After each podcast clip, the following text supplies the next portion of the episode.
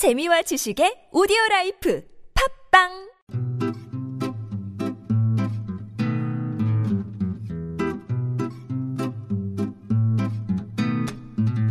TBS 아나운서 팀과 한국어 천재가 함께하는 쉬운 말 바꾸기 운동. 방송 관련 용어 중에서도 외국어가 꽤 많습니다.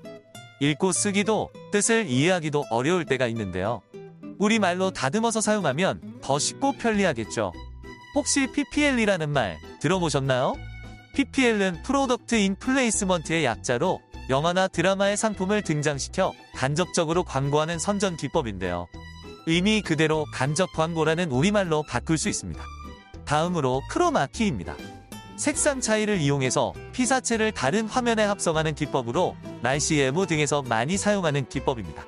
기상캐스터가 서 있는 파란 벽을 떠올리시면 됩니다.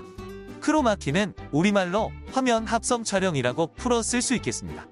파일럿 프로그램은 정식 편성 전의 프로그램에 대한 반응을 보기 위해서 시험적으로 제작한 텔레비전 프로그램을 가리키는데요.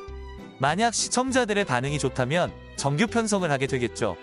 파일럿 대신 맛보기 프로그램이란 표현으로 다듬을 수 있습니다.